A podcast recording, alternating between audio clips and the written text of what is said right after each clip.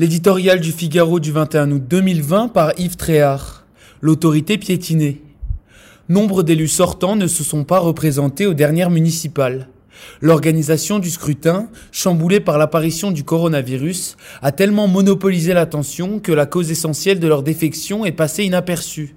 Pourtant, la mort violente du maire de Signes, en août 2019, avait indigné la France. C'est ainsi aujourd'hui. Même lui, monsieur le maire, auréolé de son titre de premier magistrat de la commune le soir de sa victoire, saint de son écharpe tricolore, dévoué jour et nuit à ses administrés, appelé au secours au moindre embarras du coin de la rue, est insulté, bousculé, frappé. Les sondages le classent en tête des élus préférés des Français, mais les faits sont là. Depuis le début de l'année, 233 agressions ont été recensées.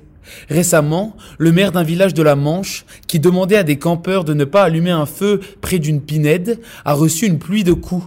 C'est cependant le coup du lendemain qui lui a fait le plus mal. Son assaillant n'a écopé du juge que d'un rappel à la loi. Quelque chose ne tourne plus rond dans notre société où l'autorité est piétinée pour un oui ou pour un non. Les forces de l'ordre en font tous les jours les frais.